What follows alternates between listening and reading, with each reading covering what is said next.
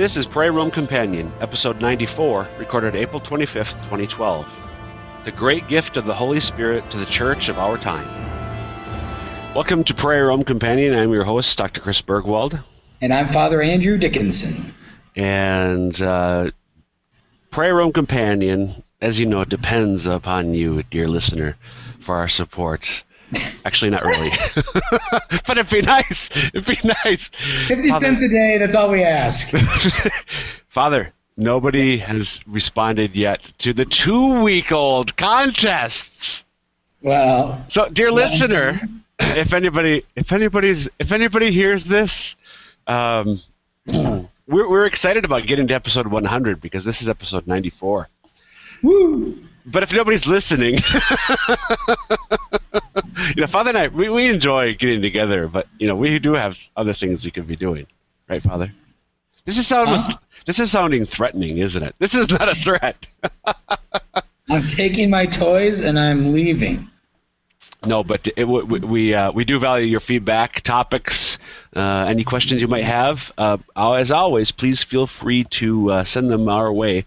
Easiest way to do that is by emailing me at cburgwald at sfcatholic.org. C B U R G W A L D at sfcatholic.org. Um, we, we Father and I usually manage to come up with something, and lately we've been doing it more than a day, day, day in advance. But if there's something that you specifically want to hear about, and we've done that in the past, and some of you have sent things in, but please let us know. Um, and also, if you want a different book too, if it's just because Father Barron's incredible book Catholicism does that excite you, you know, let me know. So at least we know. Is anybody out there? Right, Father?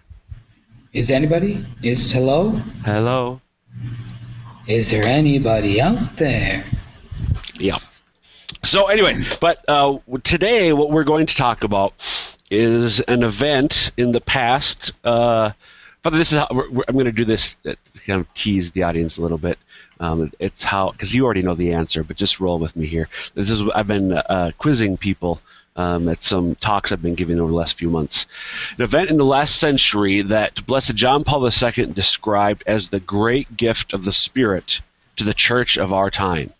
John Paul II said this event is the great was is the great gift of the Spirit to the church of our time. Um, and a lot of people, you know, throw out guesses, but but many people are surprised by the true answer. Uh, the, the what John Paul II said is the great gift of the Spirit to the church of our time, and that is. I don't know. What could it be? Hmm, dang it. As I'm playing along. I guess I'll have to carry this podcast. I know, but when I point to you, Father, when I point to you, that means answer. oh. Sorry. Sorry. I thought sure. point to me meant, hey, play your part. Oh, sorry. No. What is the what is the answer, Father? I'm a method actor. Okay, so yes, you are. What is the answer, Father? What is the answer? What is it? So what? What? What is the great gift to the Spirit of the Spirit to the Church in our time, Father? The Second Vatican Council. Yep, Vatican II. Uh, John Paul II said Vatican II was and is the great gift of the Spirit to the church of our time. Um, and yet, I think for many of us, you know, speaking at least, well, I don't know, I think speaking for Father and myself or our generation, um, it's something that was either right before or shortly after, or maybe even a ways before we were born. And it certainly impacted the church as we grew up, uh, particularly with regard to the liturgy. But a number of people, um, in, terms of popes and theologians and others, have noted that there's more that needs to be done, that the council needs to be fully implemented. Yes, we've done some things, but there's more that has to be done. You know, I think if you think of the, again, using the idea of a gift, it's as if we sort of unwrapped the gift and looked at it and taken a few things out, but there's so much more there that that we can still take advantage of. There's so much more there that God desires to give us through the Second Vatican Council. Very, which which is always true of any of our Lord's gifts, especially his his great gifts, is that you, in a sense, it's inexhaustible. And so when we consider, you know, the gift of our baptism, of our confirmation, of the Eucharist, uh, eternal life, priesthood, your marriage, You know, you, you never think, oh, well, you know, my wedding day is over, my ordination day is done, so I guess that's all there is to it. In the same way with uh, this uh, Holy Council of the Church, just because uh, the council might be concluded doesn't mean that the council or the invitation of the council is done. Absolutely. That the, the, the uh, yeah, that's a that's a great point, Father. That every gift that God gives us is is really inexhaustible um, and particularly with the great gifts that the ch- that God gives to the entire church, like the 21 ecumenical councils, um, Vatican II, of course, being the 21st.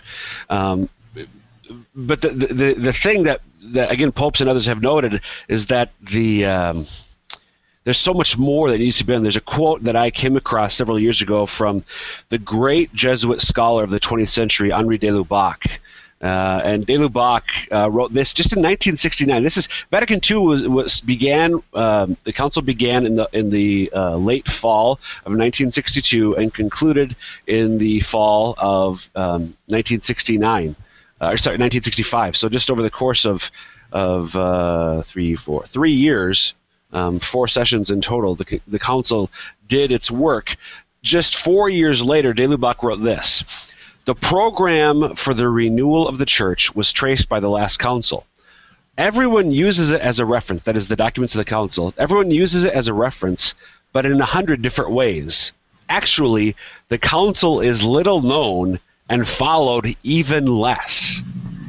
So that's Henri de Lubac. The council, one, one of the great figures uh, of the Second Vatican Council in terms of the theologians who were assisting the bishops uh, de, Lubac's influence, uh, certainly among the theologians, he, he was one of the theologians with the greatest influence in the council. And yet he noted the fact just four years after the council concluded, the council is little known and followed even less. And unfortunately, I'm not sure that that has improved uh, too much uh, in the last 43 years. Um, so why are we talking about it though? You know, Father, you and I have talked about the year of faith, which is beginning this fall, and one of the things we noted. Go ahead. Well, why are we having a year of faith?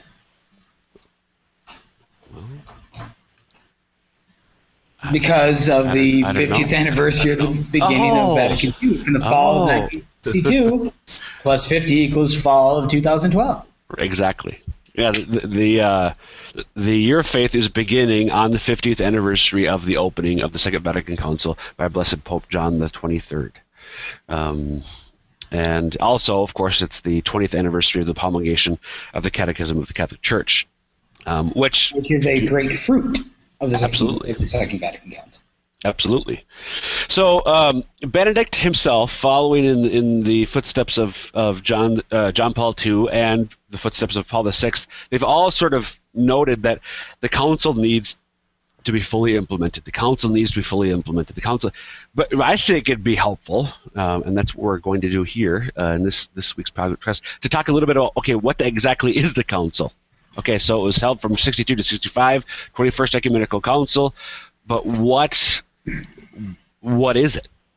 What was its purpose? Um, and I think one way we can see it is actually looking to the first. There, there were 16 documents, just in terms of the, the details, the factual details. There were 16 documents issued by the bishops, bishops of the church. So, an ecumenical council is a gathering of all the bishops, uh, the Catholic bishops of the world, together um, to address some issue uh, present in the church.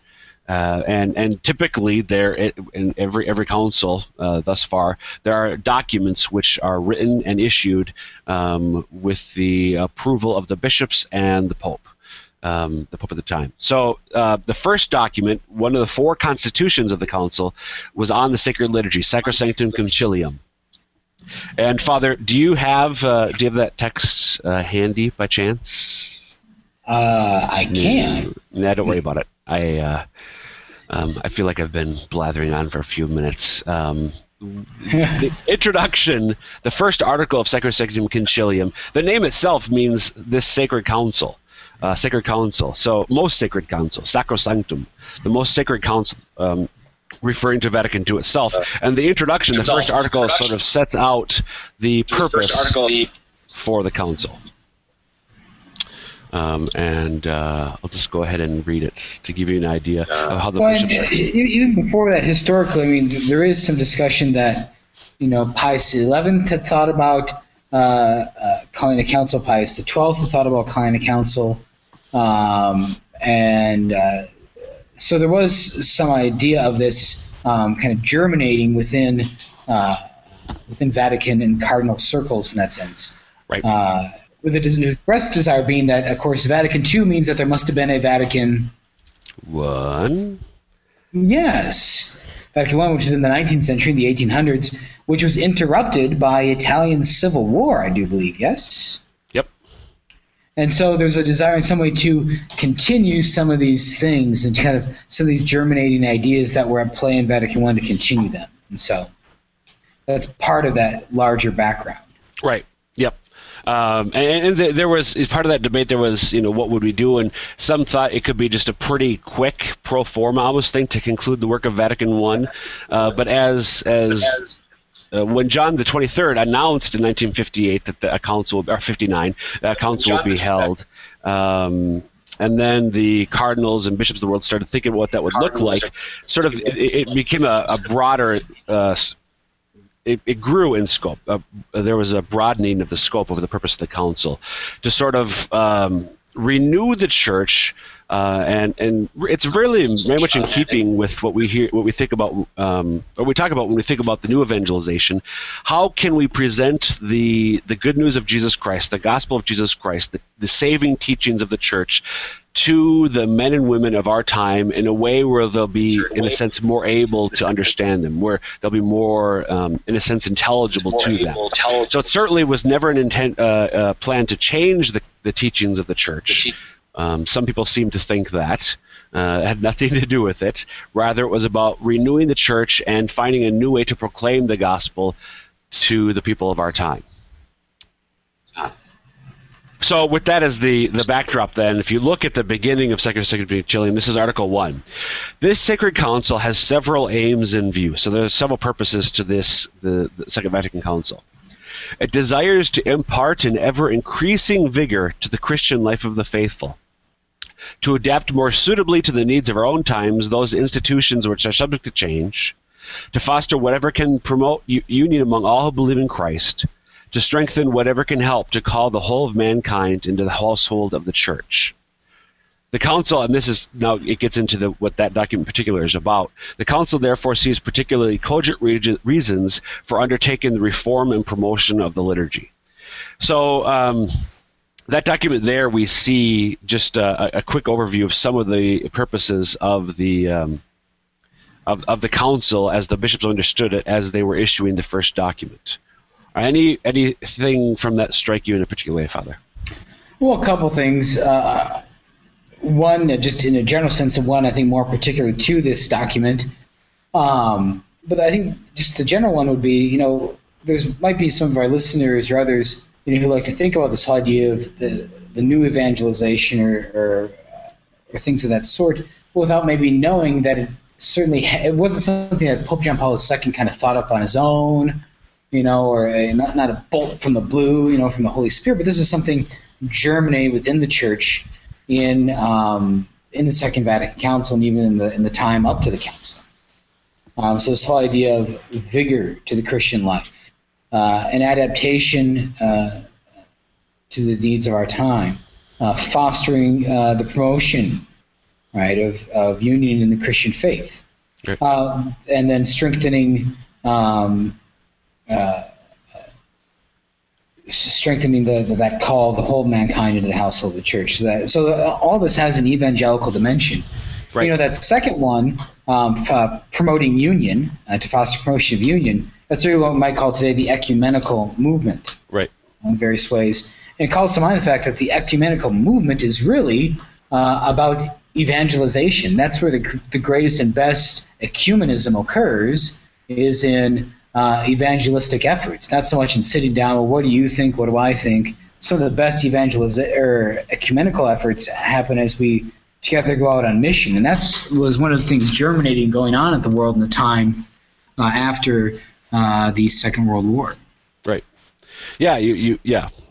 You had Christians who were, they realized that the, our lack of unity um, was an impediment to the evangelization of the world, to proclaiming the gospel to the world.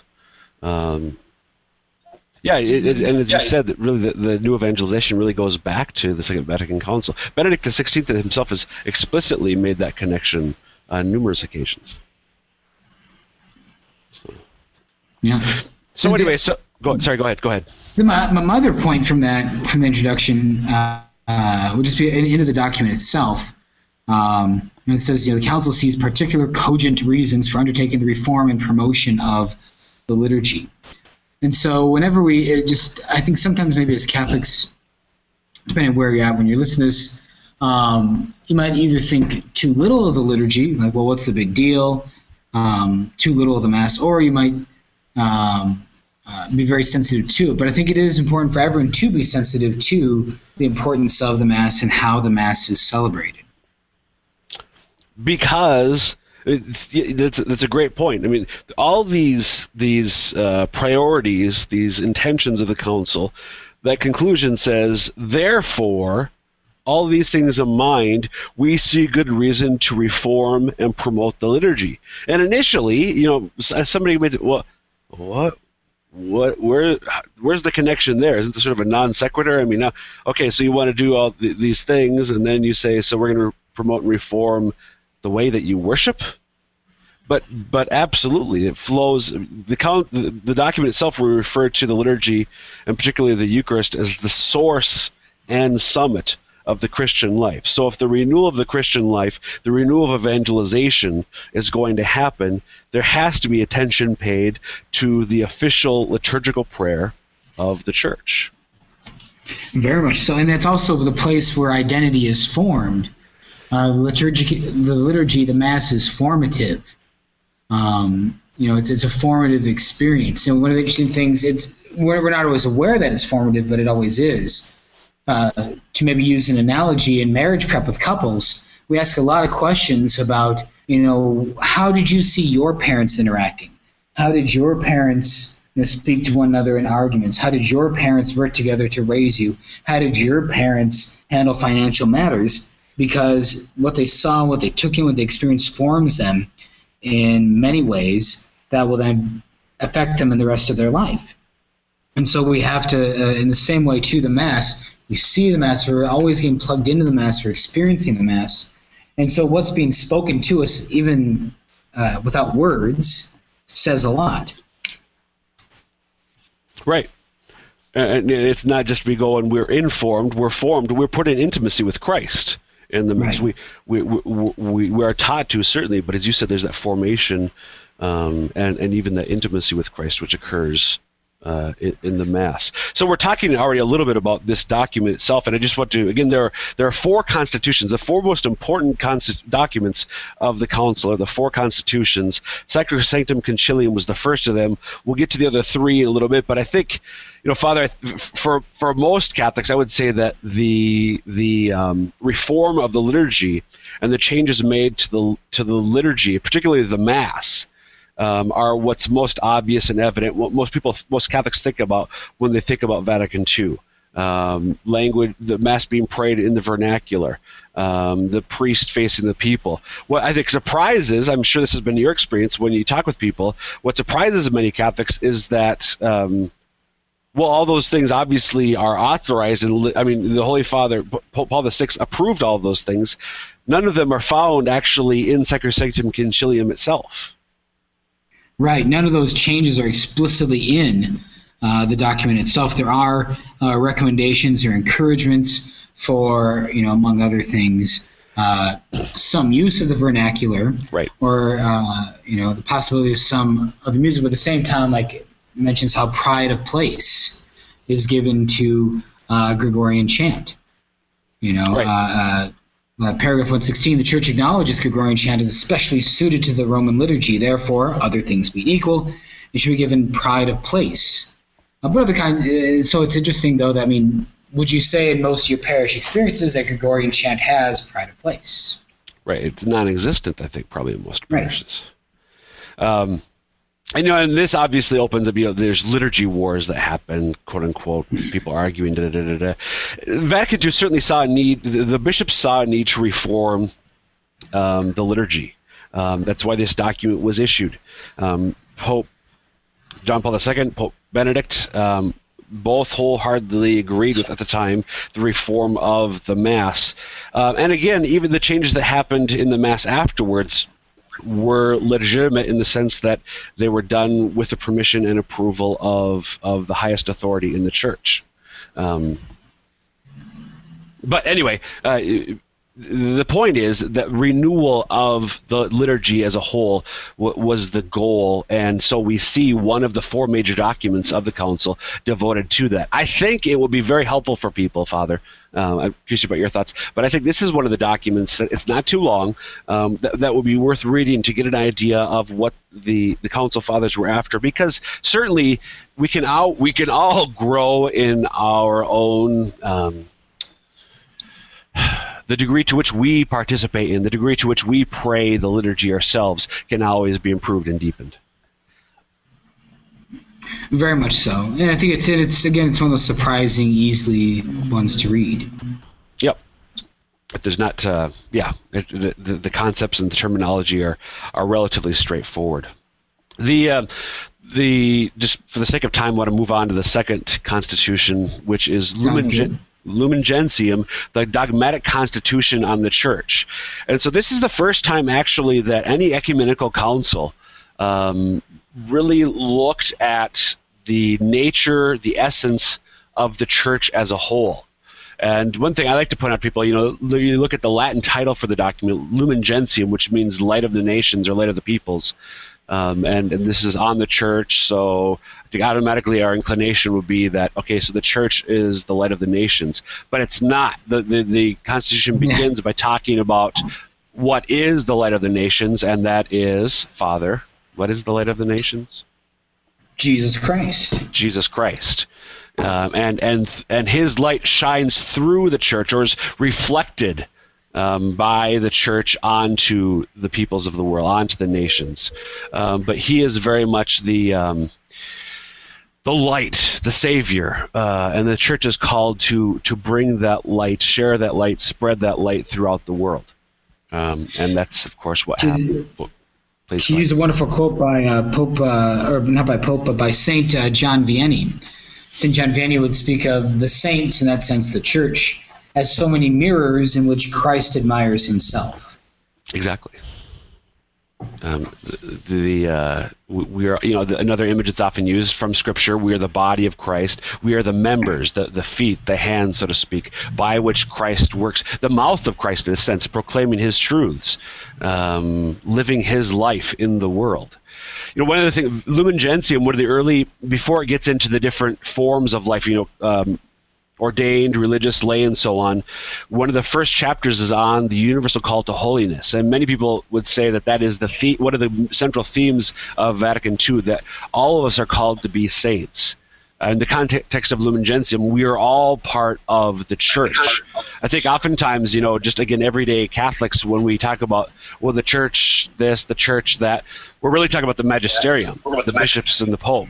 But, but all of the baptized, are part of the church. Yes, we have different roles and responsibilities and rights within the church, but everyone who is baptized is in one way or another a part of the church and we're all called therefore to enter into the life and the mission of the church as well. Very much so. Uh, this is by the way one of sorry please By the way, one you know, uh, sh- hmm, we were just talking about this last night with some students. I'm sorry, I, I thought I had what I was. Apologize. Go ahead. Okay.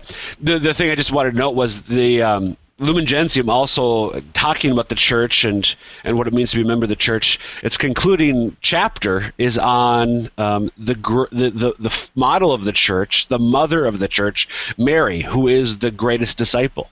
Uh, and, and that, that, was one of the things. You know, how how would Vatican II? How would there be a document on Mary? Would it be a separate document where it would be included? And really, what the bishops decided is it'd be most fitting to talk about Mary in the context of the church, and vice versa. You can't talk about the church without talking about she who is its mother and its form, its model. Yep. Um, anything else you want to say about Lumen Gentium, Father, before we move on to number three? Not that I can think of, no. Okay. So the third um, constitution that was issued by the bishops at the council was Dei Verbum, the Word of God. Uh, the the uh, subtitle, so to speak, is the Dogmatic Constitution on Divine Liturgy. Uh, sorry, Divine Revelation. The Dogmatic Constitution, Divine Revelation. So this this is the shortest constitution and among the shortest documents of the council, uh, but it's also various theologians have noted. Um, perhaps because of its brevity, one of the most overlooked. Uh, we see in Dei Verbum the church's complete presentation of, of how God has revealed himself to humanity throughout history. The Old Testament, the, from the beginning of, of time and creation, through Old Testament history up to Jesus Christ, and then in Scripture, tradition, and the magisterium. And it talks also about the importance of Scripture in particular uh, for for all members of the church that we all um, need to soak ourselves uh, in Scripture, to pray Scripture, to meditate on Scripture. Um, there's there's it, the um, the document quotes gives one of the famous quotes from Saint Jerome: "Ignorance of Scriptures is ignorance of Christ." So there's certainly at Vatican II a strong endorsement of the idea that all members of the church, including the lay faithful, need to and should uh, uh take up the Holy Bible. Anything you want to note there? Um, I, honestly, I tell you, I'm get a little distracted because I'm thinking about my uh, my thesis uh, in seminary. I'm trying to remember because uh, you know you talk about being one of the most overlooked documents. At the same time, um, something's really ran a little amok with it, and uh, yep. more on a personal note, but um, especially in the area of catechesis. Yep. Um, and so, so, there were some people that really gravely misinterpreted this document, um, especially in uh, uh, this notion, um, uh, especially in, in, the idea of, of what re- in in what revelation consists. Mm-hmm. Um, I'm just kind of trying to search, look for the phrasing I could think of it. Um, but uh, so it is. It is important to know and to know these things, um, especially I think as we continue to look to recover our identity and some of the maybe uh, hopefully well intended but bad mistakes that we made. Right, and I, I, think there's a broader point that that's worth making. You know, we, we hear a lot of, about the council. Sometimes you hear about the spirit of the council, but a lot of those ideas have nothing to do with the council. Um, so when, when when you hear about somebody talk about the council, you you might want to gently inquire, ask them, maybe challenge them you know, where actually in the council documents themselves do do you find these ideas? And again, that doesn't just because you can't find it in the council doesn't mean it's necessarily contradictory to the council itself, let alone our faith. I've already mentioned some of the changes that were made with the mass after the council. They're again completely legitimate, but sometimes there are, as you this, the example you're giving with catechesis and other other instances as well, there are erroneous ideas that claim people claim that the council called for them or supported them when that's definitely, definitely not the case. Exactly. One and, and furthermore, just maybe one last thing with that for me um, is this. Uh, it's, it's always just a good idea for anyone. Whenever, whenever anyone talks to you, well, you know, the church says this, the church says that. It's always good to ask for a source. Mm-hmm. I with my college students all the time. Well, Catholics believe this, Oh, what's your source? And even to ask a professor that. What's right. your source? Well, you don't have one. Oh. So. Exactly. And I now, I mean, you can give them the opportunity too. I mean, just, I'm, I'm sure there are times when people ask, like with myself, I know people ask me, well, well how do we know that? Or where does it say that? And I, I may have to look it up. I, I, I right. well, I'm pretty sure. Be patient um, Exactly. But, but nonetheless, you're right. Uh, challenge them to provide that citation uh, if not immediately, then at some point. Um, and finally, just for the sake of time, Father, go go ahead. Sorry. No, you're good. Okay. No, I was just telling you to keep rolling. All right. So for the, I was okay with you rolling on. Very good. The uh, the fourth and final constitution, the pastoral ch- constitution, the church in the modern world, Gaudium et Spes. Um, the joys and hopes. Um, Gaudium et Spes is a document that it, it, a pastoral constitution. What what what Gaudium et Spes, what the bishops sought to do with this particular document, is take uh, the Catholic understanding of the Church's teachings and apply them to um, some specific issues at the time. But even more broadly, there's sort of two parts. The, the second part is looking at specific issues in in society um, at the second half of the 20th century, many of which are still the case. So marriage and family is one example. Um, but then the first part of the Constitution just looks more broadly at at um, what the church has to offer mankind, um, mm-hmm. and you know how how the church. You know, I hate to put it this way, but is relevant. Um, we don't need to make the church relevant. We need to show how the church, how her teachings, how Christ is relevant to the men and women of our time because he is, the church is, her teachings are they do matter. They can make an impact, and in many ways, that's what, sec- Gaudium et Spes was about. Very much so. I, uh, that desire to um, to engage and to, and to get into that reality. So exactly. Yeah. You know, I think um, you know we we tried to breeze through what is Vatican II, the four docu- major documents um, in in a, a, a, short podcast, about thirty minutes. I would encourage anybody who's got the least um, bit of interest to take up and read the documents, to prayerfully, maybe with maybe one or two other people. Um, you know, it doesn't matter. Maybe it's just yourself, but but these documents are available online for free. You can read them right the Vatican website, other websites as well.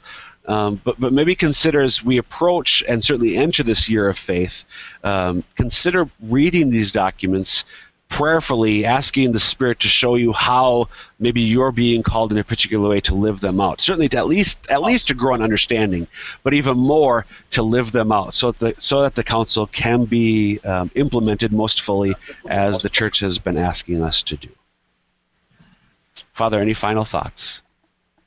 Uh, yeah, I think whenever you, as you do read this, as you do look at this, maybe we'll just leave you with a little line from uh, Gaudium et Spes uh, maybe you can uh, help me, uh, Dr. Burr. Was it uh, section 22 or 20? Oh, no, 22. 22. 22, good. So I'm, I'm right there. And so just maybe just read you, leave you, dear listener, with uh, this little encouragement that as you study or do other things, that we're always doing everything in the light of Jesus Christ. Um, and so uh, uh section 22 says the truth is that only in the mystery of the incarnate word, only in the mystery of Jesus Christ, does the mystery of man, the mystery of your life, take on light. For Adam, the first man, was a figure of him who was to come, namely Christ the Lord. Christ, the final Adam, by the revelation of the mystery of the Father and his love, fully reveals man to himself, fully reveals man to man himself, and makes his supreme calling clear. It does not surprise him then that in him all the aforementioned truths find their root and attain their crown. Amen. We'll leave it with that, and we'll be back next week with another, episode of Prayer Room Companion. Thanks, and God bless.